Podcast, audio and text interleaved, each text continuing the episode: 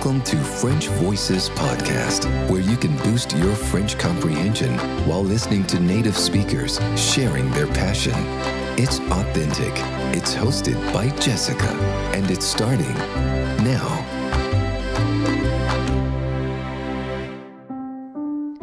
Bonjour, welcome to episode 57 of French Voices podcast. And today I'm interviewing Denis Dailleux, who is a professional photographer. So I've already interviewed uh, a professional photographer who was uh, Paul Corvès. That was a very long interview in three parts uh, just recently. Denis Dailleux is doing a, a totally different work. He is passionate about Egypt and uh, the Egyptian people. Uh, so I thought it was in- very interesting because it's uh, really like um, an area and a culture that I, I know nothing about. So he will first talk about uh, what fascinates him um, about Egypt and how he created some of his most powerful photo series. So we'll talk about the martyrs of the revolution and uh, mothers and sons. You'll get a unique insight into Denis' emotions, his creativity, and the way he sees uh, the Egyptian people as well.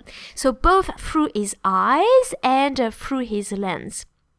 His story is very, very interesting because uh, Denis Dailleux uh, shares his life between Egypt and France and he's uh, been a witness of the Egyptian revolution and that had a deep impact on, uh, on him and also on his, uh, on his art. So, uh, a few vocab words before we start this episode. The first um, that I wanted to say was um, so it's not difficult in the sense that it's the same word as in English. So it's uh, un reporter, which means a reporter, like a, a, a journalist. Um, you have to notice that we actually pronounce it a bit like um, the English way, à l'anglaise, un reporter. If you read it the French way, you'll be tempted to read reporter, and reporter here will really be um, um, the verb. So reporter, which means, uh, for example, to, to delay, to postpone, there are um, like different meanings. So when you talk about the journalist, you actually pronounce the final R, un reporter. Dépeindre. Dépeindre is to depict or uh, to portray.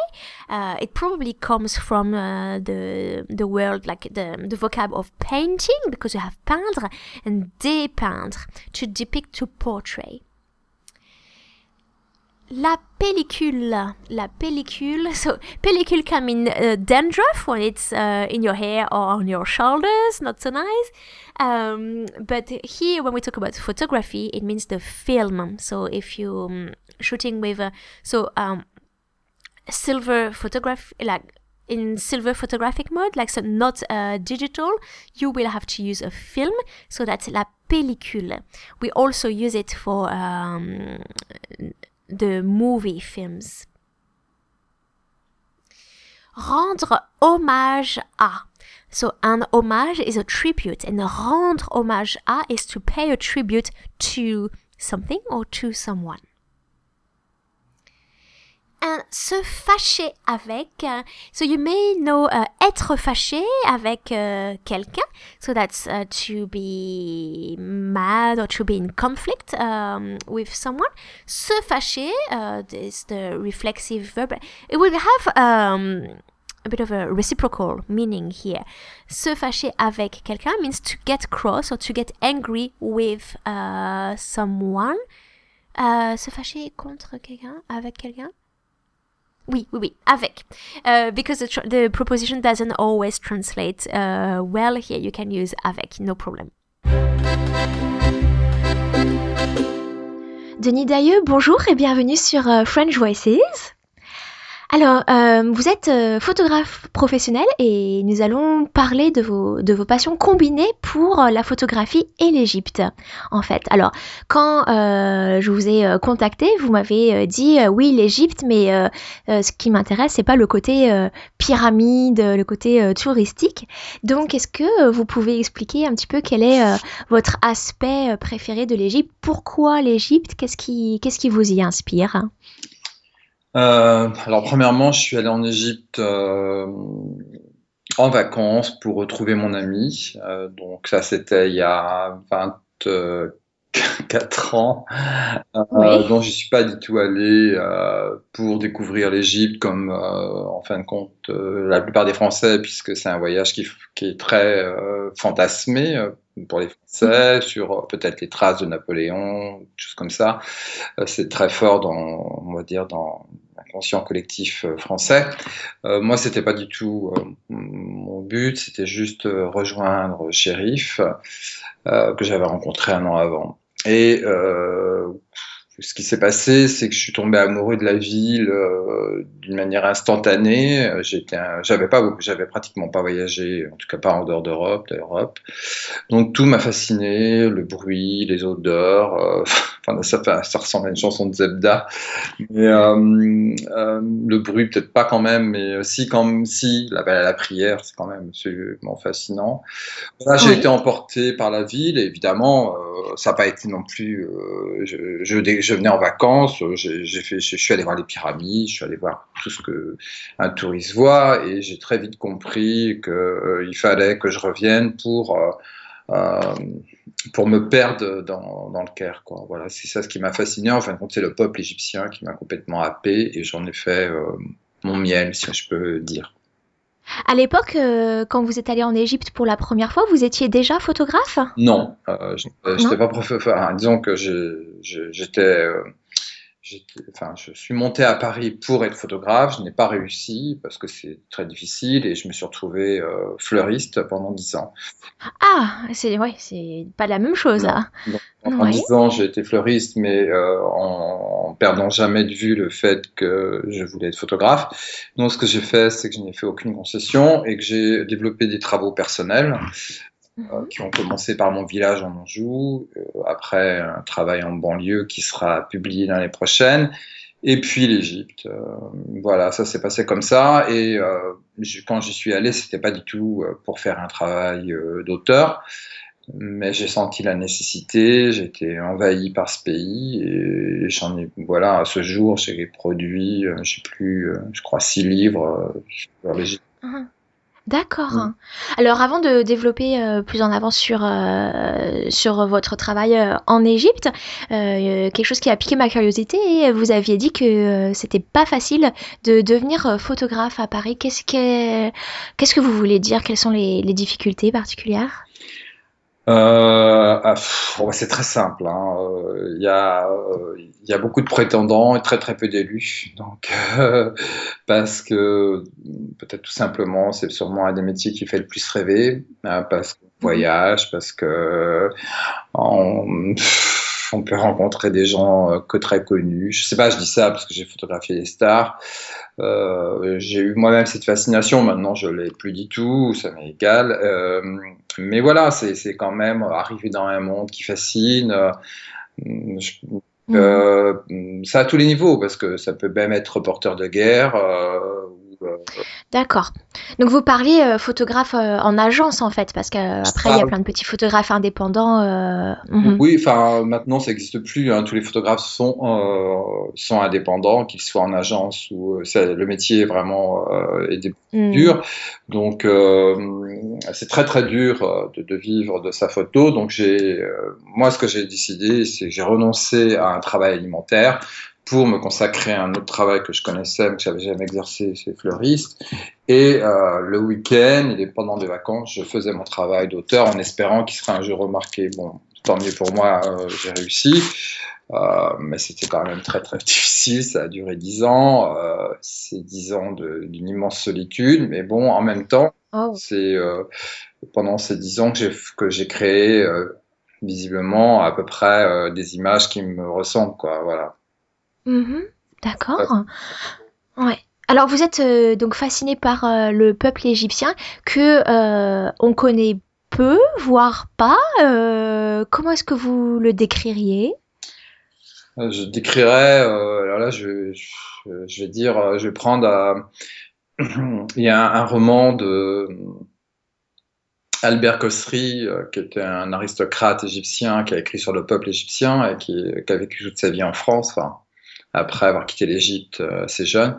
Et un de ses plus célèbres romans, euh, qui est absolument génial, euh, c'est Mendiant et orgueilleux. Voilà, espèce de de, de, c'est c'est un peuple très étonnant, assez comment dire, avec un grain de folie. Alors ça c'est mhm.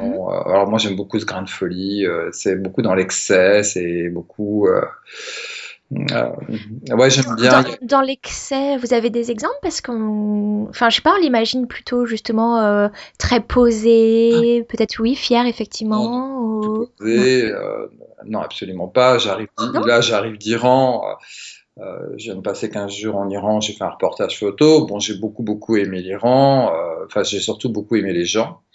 Mhm. Mais quand je me suis promené euh, dans les quartiers populaires, puisque c'est un peu une obsession, enfin c'est carrément une obsession pour moi d'aller voir euh, là où il y a la vie euh, populaire. Euh, bon bah là l'Égypte m'a manqué. C'est clair que l'Égypte m'a manqué parce que pas de café. Ah bon Aucun. aucun hein.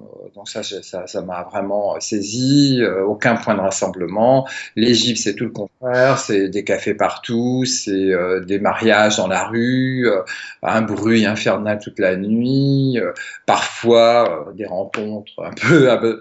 c'est vraiment, voilà, c'est c'est vivant, quoi. Ah oui, c'est, ça s'arrête jamais. C'est euh, avec des rencontres incroyables où euh, on peut se retrouver chez la personne assez rapidement, où euh, on rentre chez les gens, ce qui est prévisiblement absolument impossible quand on marche dans un quartier populaire en Iran, même si les gens qu'on y rencontre sont absolument délicieux. Voilà, donc j'aime ça, ce que, ce que procure l'Égypte, la musique. ils sont un peu tout, ils sont toujours dans, ils sont franchement très très souvent dans l'excès. Euh, ça peut être insupportable, on peut détester le Caire. Bon, il faut être en forme, mais moi, ça m'envahit plutôt. Ça, me fascine. C'est un peuple très chaleureux euh, et qui parle, qui parle. J'ai été là pendant la Révolution. Euh, c'est extraordinaire quoi, de voir un peuple qui débat dans le métro. ils sont euh, même dans le métro. Euh, voilà, voir, voir les Égyptiens dans le métro, c'est déjà quelque chose d'incroyable. C'est-à-dire qu'ils sont les uns sur les autres. Il n'y a pas de zone. Nous, on, on garde une distance vis-à-vis Distance interpersonnelle, euh, oui. On mhm. se touche, on, s'entasse. Euh, c'est marrant, quoi. Donc le contact humain euh, au sens propre comme au sens figuré, en fait. Une constante qui revient dans votre travail, parce que d'ailleurs, vous vous spécialisez, est-ce qu'on peut dire ça, mais vous vous spécialisez dans les portraits? Euh, oui, euh, moi je me sens euh, portraitiste, même si je m'aperçois que souvent, ce qui est retenu dans mon travail, c'est plutôt des ambiances, des scènes. Et mhm. mon travail commence tout le temps par une rencontre et un portrait. Ouais. C'est vraiment le cœur de mon travail. Alors euh, pour les auditeurs que je vais renvoyer à votre site, je mettrai le lien, mais euh, comme ils n'ont pas encore vu vos, photos, est-ce que vous seriez capable de décrire un petit peu euh, leur style? Ou est-ce que c'est quelque chose qui est difficile à définir pour vous? Bon, Je vais plutôt dire ce que me disent les gens. Oui. Je crois, peut-être on me dit que c'est un peu, on me dit que c'est, voilà, on me dit que c'est très doux. Voilà, c'est ce qui revient souvent. Très doux. Uh-huh. On me dit oui, qu'il y a de la douceur dans mes images. Euh, après, euh, que je suis un coloriste. Ça, c'est plutôt, les, plutôt les autres qui me définissent. Moi, je fais mm-hmm. et après, les autres définissent parce que je fais euh, beaucoup avec mon inconscient que je laisse courir. Et c'est comme ça que je travaille, quoi. C'est-à-dire que j'ai des références qui sont d'ordre on me pose beaucoup la question euh, est-ce que vous êtes allé dans les musées euh, Pourquoi la peinture revient dans votre, dans votre photographie mm-hmm. Moi, je réponds maintenant je suis allé beaucoup à l'église enfant. C'est la seule réponse que j'ai. D'accord, ouais. Euh, les photos que j'ai pu voir de vous avaient, je pense, en commun d'être tout en format carré, non? Oui. Vous travaillez beaucoup sur le carré? Oui, je travaille euh, exclusivement en format carré. Avec un vieil appareil, je, ne suis pas passé au numérique. Ah oui, d'accord. Donc c'est dès la prise de vue euh, que vous obtenez les, euh, le format carré. C'est pas. D'accord. Ouais, ouais d'accord. Euh, alors oui, la douceur, je crois que je peux comprendre ce que les ce que les gens disent. Peut-être il y a beaucoup d'émotions qui passent, des couleurs qui sont incroyables, tantôt très sombres, tantôt très vives. Il y a du noir et blanc aussi. mais il y a des photos qui sont, je dirais, le contraire de douces. J'en ai trouvé quelques-unes qui sont très puissantes parfois parfois dures, même qui, qui dépeignent des réalités. Je pense à la série, par exemple, des martyrs de la Révolution, si vous voulez. Oui, oui bah, ça, me fait plaisir. C'est assez dur, oui. oui, vous voulez expliquer vous voulez parler de cette série? Bah, Oui, euh, je, je, l'ai faite par nécessité euh, parce que j'étais là pendant la Révolution et que je n'ai pas fait de photos à ce moment-là et que j'ai assisté à la Révolution en allant tous les jours sur la place Tahrir et, euh, et qu'il y avait des photographes du monde entier qui étaient là et que moi, j'y ai pas fait d'image. Alors, évidemment, il y a eu, à la fin, c'est devenu une douleur le fait de ne pas avoir fait d'image et je me suis... Ah oui? Oui, un peu, parce que aussi j'ai un, peu oublié que c'était mon métier et que les gens me l'ont renvoyé, m'ont dit mais pourquoi euh, tu fais pas d'image Donc euh, c'est là où j'ai un statut en fin de compte de professionnel. Euh, mm-hmm. et je voulais qu'on me laisse en paix. je voulais pas produire d'image à ce moment-là, mais je me suis dit je produirais après. Comme mm-hmm. j'ai vraiment pratiquement vu des gens mourir près de moi, ça allait très très vite. Euh, et que j'ai vu ces jeunes partir de, au combat, mourir pour leur pays. Enfin, c'est quand même un truc euh, que je pensais absolument pas vivre dans ma vie. Oui, traumatisant aussi. Ouais, c'était un choc incroyable, mais en même temps, euh, c'est une énergie folle de voir le courage. Mhm. J'étais fasciné et par ce courage, je me suis dit, est-ce que moi j'aurais le courage de mourir pour mon pays? A priori, non. Mhm. Euh, mais je me sentais un peu comme une dette. Euh, peut-être que c'est mes origines chrétiennes qui reviennent, euh, je crois. Et il y avait quelque chose de la culpabilité d'être là sans rien faire. et j'ai décidé de. Après, c'est-à-dire que j'ai vu les gens, les garçons parcourir, aller au combat avec des caissons de bouteilles. Enfin, enfin voilà. Et certains revenaient, c'était la fin pour eux. Question de bouteille, c'était leurs armes Oui, Ah oui, c'est incroyable. Très basique. Mhm. Et euh, non, ils n'avaient rien. Hein. Juste courageux. Et, euh, et, je les ai vus après, euh, ces mêmes garçons, mais certains notamment, arriver deux jours après sur la place Tahrir avec la photo de leur ami mort. Et c'est à ce moment-là que j'ai compris que je devais leur rendre hommage. Et mhm. j'ai euh, décidé, grâce à un ami égyptien, euh, de, de, rencontrer 20 familles euh, pour rendre hommage aux parents. voilà, donc ça a été un boulot vraiment difficile, hein, mhm. voilà, assez avec beaucoup de pleurs, avec. Alors, comment est-ce que vous avez travaillé avec, euh, avec elle euh, et puis de façon générale pour, euh, pour réaliser leur portrait Parce que quand on est dans l'ordre un petit peu de, de l'intime, ça peut être difficile de, de, se positionner avec un regard qui. le, juste regard qui soit pas voyeur ou instrumentalisé. Ou, non, je me suis posé ce genre de questions parce que j'ai pour faire ce travail, j'ai rencontré Mahmoud qui est un Bon, c'est très triste comme histoire. Hein. Marmoud est décédé depuis. Euh, et Marmoud était quelqu'un d'exceptionnel, mais j'ai rencontré Marmoud qui avait une, sensibilité hors du commun, et c'est lui euh, qui euh, avait accès à un dossier de famille de martyrs et Mahmoud était tellement élégant, euh, avait une classe telle que quand on arrivait chez les gens, c'est lui qui se présentait, c'est lui, euh, on prenait un thé, euh, et voilà, et on, on, commençait par une interview et tout. C'était et quand je chantais qu'il y avait trop d'émotions, mm-hmm. euh, franchement des fois c'était vraiment trop parce que Mahmoud était perdu, perdait pied, euh, ça a été très compliqué par moment, et là je prenais la, parole et je disais à Marmoud c'est à moi de travailler. Donc moi je recueillais en fin de compte une émotion euh, mhm. qui, était vraiment... Euh, c'est-à-dire que je demandais à Marmoud de quitter la pièce, tout simplement, et j'étais seul avec les parents et je faisais mon portrait en silence. Donc c'était très simple mhm. parce que parce que tout avait été préparé par Mahmoud en fin de compte, euh, la, la conférence. Donc moi j'intervenais euh, c'était vraiment, je recueillais ce qui venait de se passer, donc euh, ça s'est passé extrêmement simplement pour moi.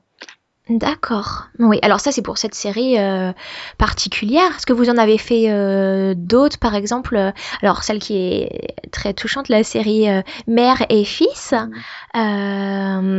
donc bah, qui décrit exactement ce que le titre évoque. Donc une série de mères avec leurs fils qui sont toujours très très fort, très viril. Donc il y a une vraie, un vrai contraste entre la mère peut-être plus âgée, presque fragile, et puis le fils protecteur. Et cela, comment vous les avez trouvés ces sujets? Oh, tout simplement, euh, je les ai trouvés dans des salles de sport, dans la rue, ou en assistant à des compétitions de bodybuilding. Je leur demandais. Euh... ça a été une série extrêmement compliquée à mettre en place parce que j'ai eu beaucoup de refus. Euh, mhm. Mais à partir du moment où j'avais l'accord, alors là, c'était merveilleux. Quoi. À partir du moment où le gars me disait oui, euh, viens chez moi, j'ai eu que des choses. C'était extrêmement facile. Les mamans étaient adorables. Mhm. et était très fier et euh, c'était euh, oui étonnant quoi non c'est la difficulté c'était de trouver des garçons qui, qui, disaient oui c'est tout après d'accord donc c'était un démarchage actif euh. voilà ça ça c'était compliqué bien sûr que beaucoup m'ont dit pourquoi tu veux faire ça Ma mère porte le niqab. après, ceci dit, je suis allé chez des, chez des familles où la maman portait le niqab et tout s'est très bien passé. Mhm, mhm. Euh, non, après, c'est vrai que le moment de la prise de vue était vraiment euh, juste fascinant et, facile. Alors, est-ce que vous avez, euh, enfin, la réponse est probablement oui, mais celles qui vont vous venir à l'esprit, des, des, rencontres marquantes que vous pourriez évoquer? Dans cette série? Euh, n'importe, du, peuple égyptien, des, personnages. oui. série, euh, en fin de compte, les plus belles photos, euh, les plus fortes m'ont été offertes par les garçons. C'était assez bouleversant parce qu'à un moment donné, j'étais un petit peu perdu dans la prise de vue et je leur disais en arabe Est-ce que tu as une idée? Est-ce que tu peux m'aider? Et eux trouvaient l'idée à ma place et ça, ça, ça, a donné les plus belles photos et c'était extraordinaire. C'est-à-dire qu'un qui s'allonge sur les genoux de sa mère, l'autre qui embrasse sa mère, c'était merveilleux. Mhm. Ça, les prises de vue à ce moment-là, c'était franchement assez extraordinaire de voir euh, cet, euh, cet amour qu'ils ont pour leur mère. Bon, après, tout ça est un cliché du monde arabe, mais c'est vrai, euh, la mère est un peu souveraine. Mhm. C'est-à-dire qu'on ne dira jamais du mal de sa maman. c'est impensable. Il y a un respect profond. Mhm euh, bon, qui a eu ici, et puis peut-être que mai 68 a un peu, euh, sûrement un peu mis un, un peu, comment dire, euh, oui, euh, je pense que depuis 68, on se permet de, de dire ce qu'on pense à sa mère. Enfin, je sais pas si je peux dire ça, mais si sur oui, oui, si.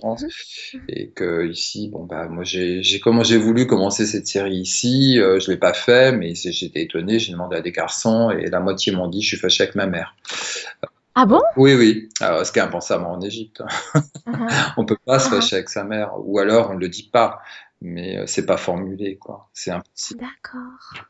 Oui, on est vraiment dans une autre société. Euh, franchement, c'est euh, ici, on se permet de, formuler. Là-bas, si on a un conflit, on formule pas. Mais, mais ce qui est très étonnant par rapport à ça, c'est que beaucoup de garçons m'ont dit qu'ils n'aimaient pas leur père, mais ça, c'est un classique.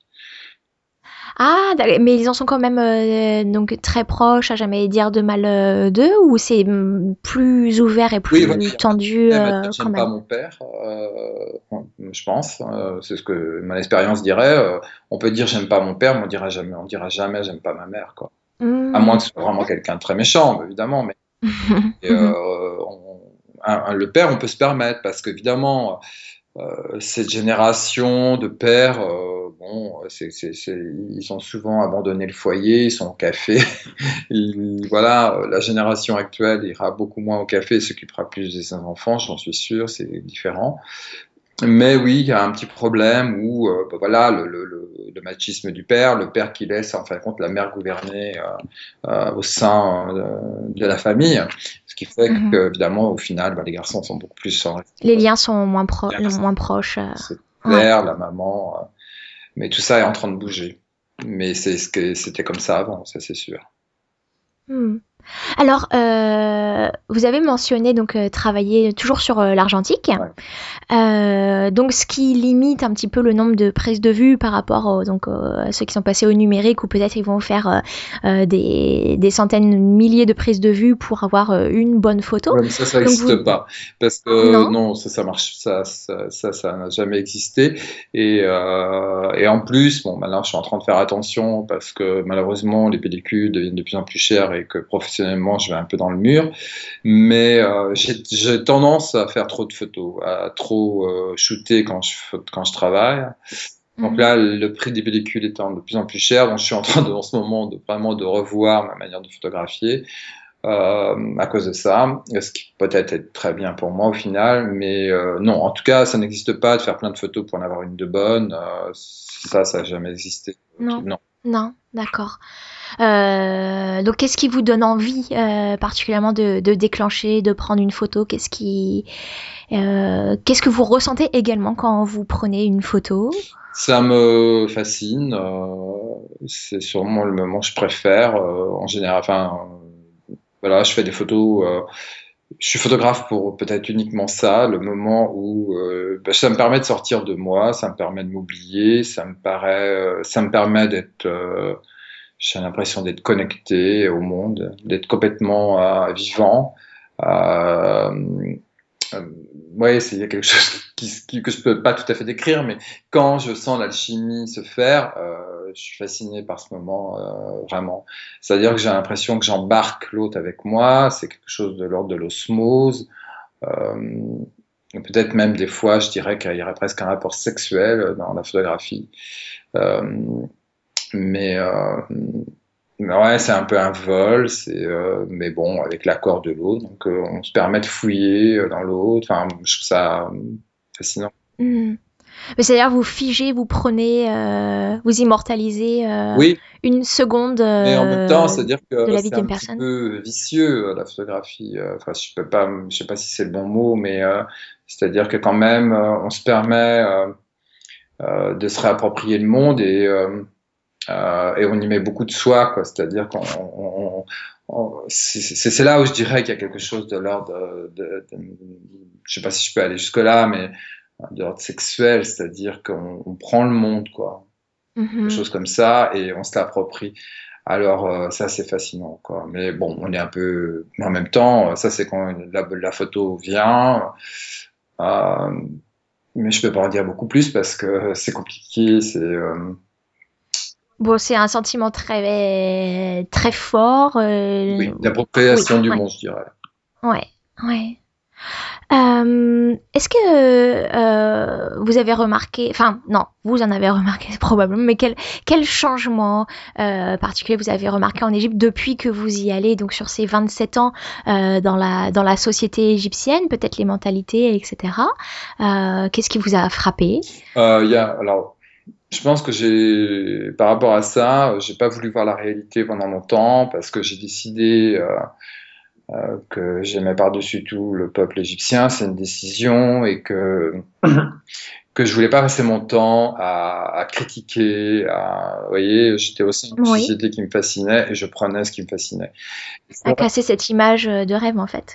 Oui, peut-être, euh, peut-être. Euh, mhm. Mais en même temps, j'ai amené, euh, j'ai amené autre chose. Mais euh, peut-être que j'ai pas voulu voir à quel point la société se radicalisait par rapport à l'islamisme. Mhm. cette bigoterie ambiante, euh, j'ai peut-être pas voulu la voir ou ça m'arrangeait pas. À un moment donné, j'en ai fait le constat. Euh, ça m'a rendu triste euh, de voir euh, que bon, bah, il y avait des niqabs de plus en plus, que tout ça, à un moment donné, c'était un constat quand même assez affligeant. mais la révolution a, a, amené beaucoup. Hein. Pour le moment, elle est, elle est en, en sourdine, malheureusement. Il n'y a plus de révolution et on est complètement en, en, arrière par rapport à la révolution. Mais ça a quand même permis à une jeunesse de dire que c'était possible, ça a permis à des jeunes de, de changer déjà physiquement, d'être plus moins dans des codes, moins dans des stéréotypes, et je pense aussi évidemment profondément de, de, de, se permettre de dire ce qu'ils pensent à leurs parents, pour certains de dire que voilà, moi je suis athée, je ne pense pas comme toi très mhm. violent en Égypte et qui était pratiquement impensable avant la Révolution. Ça a désinhibé un petit peu. Complètement, ouais. Ouais, ouais. Alors ça, en cela, c'est une réussite totale et euh, ils ont vu, ils ont, ils ont été courageux, ils appartiennent à, alors que leurs parents étaient résignés euh, et euh, ils sont fait, c'est très fort quoi. Donc ça, on ne mhm. pourra jamais l'enlever. et je pense que voilà, ils disent les choses et autant filles que garçons. Mhm. c'est pas, c'est vraiment un truc, euh, c'est toute une. Euh, L'émancipation d'un peuple ah vous avez pu, euh, dont vous êtes le témoin en fait. Ah oui, oui, ça c'est magnifique. Waouh. Bah alors sur ce beau message, je pense qu'on va boucler et puis donc on a eu le plaisir des oreilles pour celui des yeux. bah peut-être vous pouvez donner votre adresse de site internet directement. Ah bah c'est simple, c'est mon nom de famille tout simplement, c'est denisdailleux.com denisdailleux.com. Donc je mettrai le lien. Euh, et puis allez voir, euh, allez voir euh, les photos parce qu'elles sont vraiment magnifiques, très très fortes en émotion. Denis, je vous remercie beaucoup pour votre temps. Et puis bah, je vous souhaite bon, bonne continuation dans vos, dans vos projets, donc dans vos séries, dans vos livres, et de prendre encore beaucoup beaucoup de plaisir dans la réalisation de vos images. Merci. Merci beaucoup. Au revoir. Au revoir. Hope you've enjoyed this interview. Now, there is something that I really wouldn't want you to uh, miss out uh, onto is to actually see Denis' uh, photos and especially the two series that is uh, talking about. So, the marches of the revolution and uh, mothers and sons. Uh, these are absolutely beautiful photographies, and he also has some series about Ghana, which is a, a another country that is uh, kind of exploring uh, at the moment. So my uh, my task, my uh, like the mission that I would uh, give you now is to go visit uh, Denis' website, so denisdailleux.com. You can also find the link in the show notes and really have a look at his work because it is a very beautiful and powerful that's all for today. Thanks a lot and see you in the next episode of French Voices podcast.